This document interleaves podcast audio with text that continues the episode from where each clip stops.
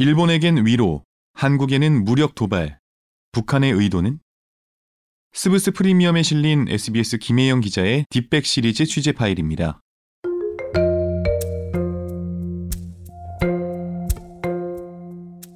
북한의 국무위원장 김정은이 지난 8일과 9일 중요 군수공장을 현지 지도한 자리에서 대한민국을 주적이라고 규정했습니다.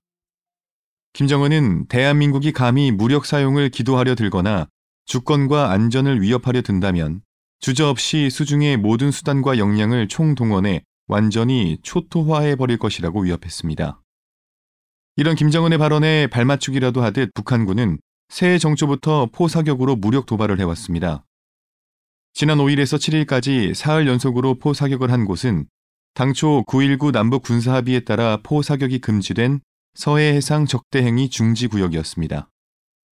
이곳에 대놓고 포를 쏜 북한의 도발에 우리 군은 바다는 물론 육지에서도 더 이상 완충구역이 존재하지 않는다고 선언했습니다.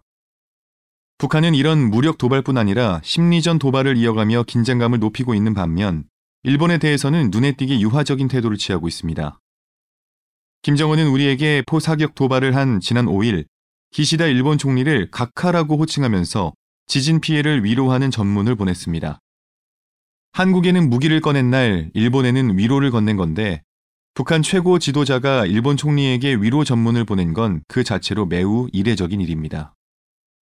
또 기시다 총리가 지난해 두 차례에 걸쳐 공식 연설에서 북일 정상회담 개최를 희망한다고 밝혔는데 실제로 북한이 일본 측의 요청에 호응이라도 하듯 당국자 간 비공개 접촉을 한 사실이 일본 언론을 통해 보도되기도 했습니다.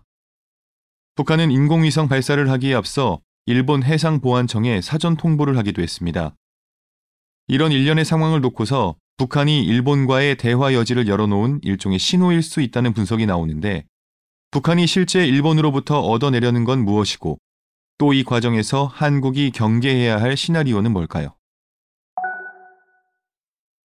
북한이 지금 당장 노리는 건 한미일 삼각 협력의 고리를 약화시키는 것이라는 게 전문가들의 대체적인 분석입니다.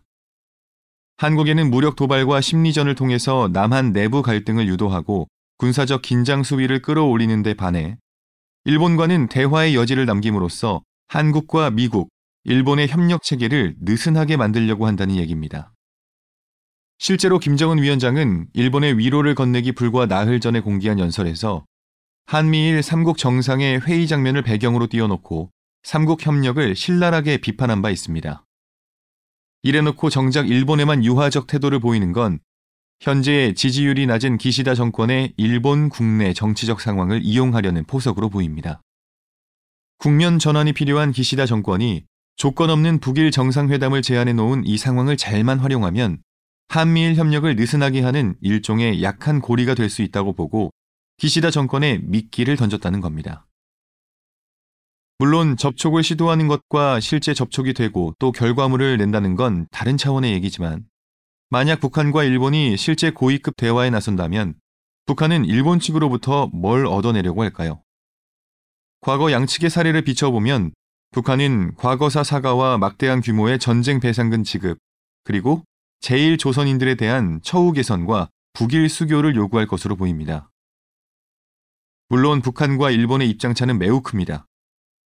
일본은 북한에 잡혀간 납북 일본인 문제, 미사일 문제, 비핵화 문제의 순서로 해결을 요구할 것으로 예상되는데 당장 납북자 문제만 놓고 봐도 양측의 입장차가 굉장히 큽니다.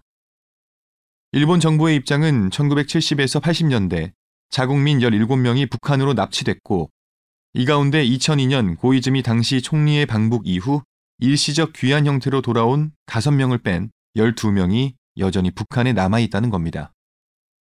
반면 북한은 그 12명 가운데 8명이 이미 숨졌고 나머지 4명은 아예 북한에 오지 않았다면서 해결할 문제 자체가 없다는 입장입니다. 전쟁 배상금도 민감한 문제여서 입장차가 매우 큽니다.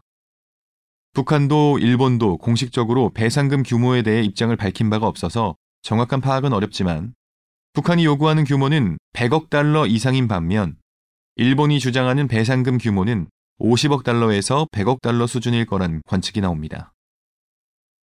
또 총액 100억 달러 정도라 하더라도 일본 입장에서는 현금을 직접 지원하지 않고 현물 위주로 일본 기업이 북한에 직접 진출을 해서 사업을 벌이는 형태로 배상을 하려 할 것이라는 게 대외경제정책연구원 최장호 통일국제협력팀장의 전망입니다. 최 팀장은 또 일본에서는 전쟁 배상금이라는 명칭을 쓰고 있지만 북한은 일본의 식민 지배에 따른 피해를 보상하는 돈으로 규정하고 있어 명칭을 놓고 상당한 줄다리기가 이어질 것으로 봤습니다. 게다가 이러한 협상에 성공한다고 하더라도 유엔 안보리 대북 제재 때문에 북한에 대한 경제 협력과 배상금 지급은 사실상 불가능합니다. 현재의 대북 제재 상태에서는 국제 기구를 통한 인도적 지원만이 가능하기 때문입니다. 일본의 기시다 정권이 북한과 대화하는 모양새를 취하는 걸 넘어서 얼마나 진지하게 협상에 나설지도 미지수입니다. 과거의 북일 대화가 실제로 진행됐을 때와는 북한의 핵 고도화 수준과 안보 환경이 크게 달라졌을 뿐 아니라 한미일 관계에서 당장 초래될 외교적인 후폭풍이 만만치 않을 것이기 때문입니다. 일본은 유엔 안보리 대북 제재 결의에 앞장섰던 일원인데 국내 정치적 국면 전환을 위해 국제적인 책임을 져버리는 거냐는 비판도 감내해야 합니다. 북일 정상회담이 실제 성과로 이어지긴 어렵지만 그럼에도 불구하고 한국 정부가 우려해야 하는 시나리오는 있습니다.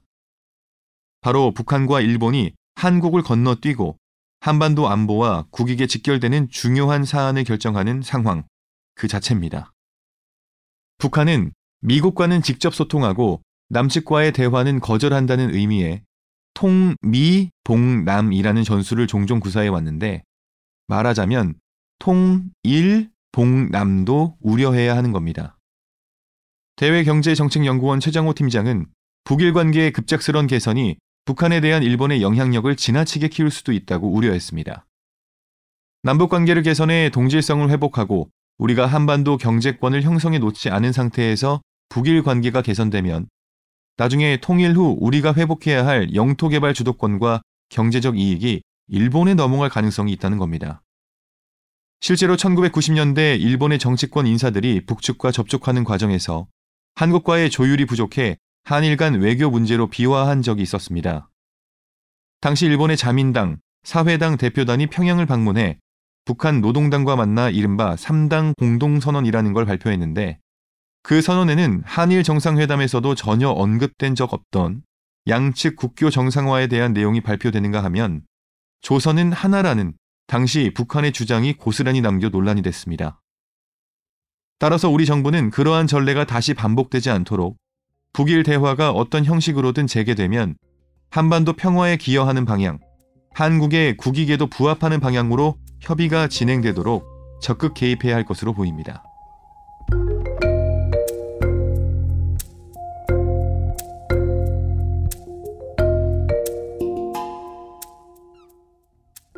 여기까지 SBS 김혜영 기자의 딥백 시리즈 취재 파일, 전 아나운서 김인상이었습니다. 스브스 프리미엄 앱을 설치하시면 더 다양하고 흥미로운 기사들을 만나보실 수 있습니다.